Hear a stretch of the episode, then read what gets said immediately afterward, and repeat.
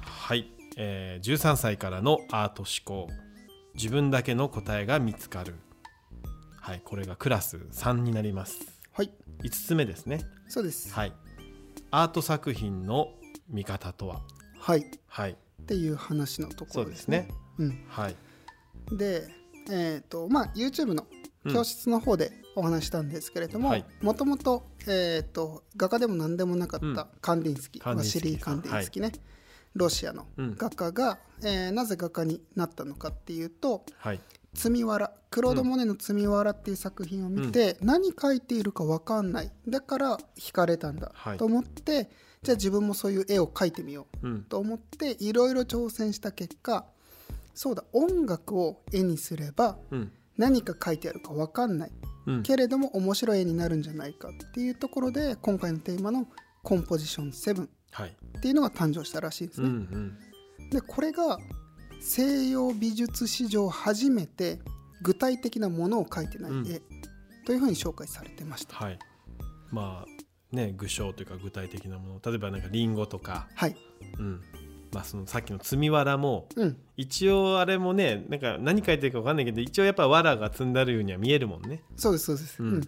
具象物うなんんですよね。一切そういう具象物を書かず、うん抽象で書き書き切ったと。そうです。うん、だから、えー、と前回のピカソはい革命的なんだけど、うん女性を描いてる、女だもんね。はいうん、でその前のマティス、はい革命的だけど、婦人を描いてそうるだよね。でもこの絵ちょっと見てもらったら分かるんですけど、はい、マジで分かんない、そうだね。うん、あのカンディンスキーはさどちらかというとこうなんかデザイン的だなと思ってたわけ。あー個人的にはなるほど、うんこうなんだろうすごくデザイン性のある、うんこうなんていうのデザインのモチーフを、うんこう感じるうんうん、作品っていうか,、品だからよくね結構参考に出てくんのよ、あそうなんですねうんなるほどまあ、資料とか見てるとさ、はいあこれカンディンカンディンスキー風だなとかさ、へえうん、だからまあまさにその、デザインモチーフなんで、そういう具象じゃなくてすごく抽象的なうんうんものだし、うんうんなんだろうな今ロシア人ってことも今さっきゆうちが言ったので知,、知ったんだけど、うんなんかさロシアのさプロパガンダのうんポスターとかうんうんあ時代のねはい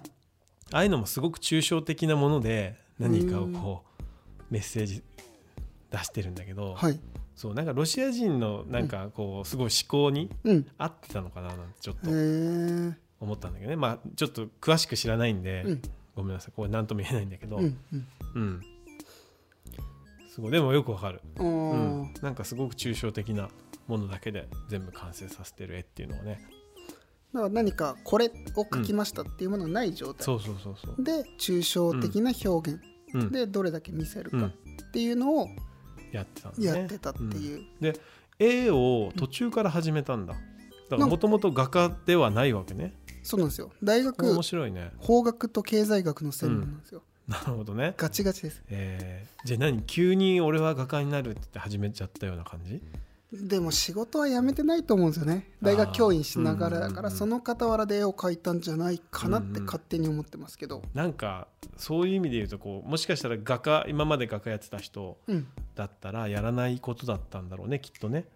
ああそうでしょうだってねもう画家っていうのはこういうものを描くんだ具体的なものを描く、ね、それこそ、えー写真以前はさ、うんこう見たものをうんもう写実するとはいいうふうにあったのに、うん突然絵もやってない人が、うん法律うん勉強してない人がこういきなり感化されてですね、ね音楽聴きながらこれを絵にするんだってやったわけでしょ、うん相当変わり者だし相型破りですね型破りだよねうん相当なんだろうね新しいことやったよねだいぶ新しいことやってますねねマジでうん多分当時みんなびっくりしたと思うんですようねん、突然何描いてるか分かんない絵が現れ認てめられたのかねすぐにすぐには認められなかったんじゃないかなと思うんですけどね、うんうんだからその美術のうん専門的な教育も受けてないし、はいうんおそらく師弟関係もその頃はなかったし、うんそ誰もこんな絵を教えてくれる師匠いないよねきっと確かにそうです当時はねね、ううんん何も描いてない絵を描きたいんですって言ったらうん怒られますよね、うんうんでそういう時代の中からはい自分なりの表現見つけて、うんうんで、ええー、とこれを読んだ時にあなるほどじゃあこれは音楽だリズムだって思えばいいんだとはい僕安心したんですよ、うんまた正解手に入れて、はいはいはいはいそういうことねってうん納得しちゃったんですけど、読んでたらそうじゃないよってうん書書いいてあてっあった書いてありました、はいその真意はえっ、とですね結局それをやるとアート思考じゃなくなるんですよ、うん今僕は正解をゲットして、うん音楽を描いた絵ですよってはい言えたら満足うっんてなってたんだけど、そうじゃなくてそうだよねうんだってあの絵を見て音楽を絵にしたって絶対感じないはずだよ感じないこのですそのクイズの回答が出てきたらその人やばいよやばいですねうんうん絶対カンニングしたよなはいカンニング、うんはいしてます、はいそうでそのカンニングをしてうん安心するんじゃなくて、はいじゃあその絵を見てあなたは何を感じるの、うんっていうのをやらなきゃダメですようんと、うんうんそれを背景とのやり取りではなくはい作品とのやり取りをしましょはいうっていう書き方をされてます、うんこれよこれ今また手元にねはい、ちょっと開いてまたその、うんえーコンポシコンポジション7ですか、うん作品をねはい、絶対音楽じゃないよねこれね音楽だとは全く思わないですううんんうん、パッと見なんだろうね不思議だよねパッと見僕交通事故っぽいって思っ 確かに血ですかこの赤いのたはあそうですそうです、うんうんっていう車のなんかね印象、うん、破壊された感じとか、そううん、でそのこの本の中で紹介されてるアウトプット鑑賞はいって、今僕交通事故だと感じますはいってですか、うんうんその感じた意見に対しては、うんその根拠となる事実を言わなきゃダメで、うんじゃあ逆にこういう事実を発見したと例えば青い線がここにあるじゃあそれに対してどう感じるっていう主観と客観を行ったり来たりしながら、うん絵を見ないとダメですよって書いてあってるほどそこには背景の入る隙間はないんですようね。ん、確かにうん調べてきたもの全部取り上げられちゃう感じだねそうなんですようんうるさいとはい音楽だとか言うなとはいじゃあお前はどう思ってるんだっうんて言われてるなる状ほ態、ど、うんで一番苦手なやつです、うん、なるほどねそうただそのアウトプット鑑賞をするときにうん一番大事なのが、作者が正解持ってるって思っちゃってるんですよね、うん評論家が正解持ってるってはい思っちゃってる、でもそうじゃなくて私が正解作っていいよはいっていう話だとうんいうふうに言われて考えたことなかったので、うんあいいんだってちょっと思っちゃいなるましほたどうん確かにねこれは、うん、結構革新的なうん鑑賞する上でも相当頭打た打たれた感じになるねそうなんですよね、うん、当時のインパクトどうだったんだろうね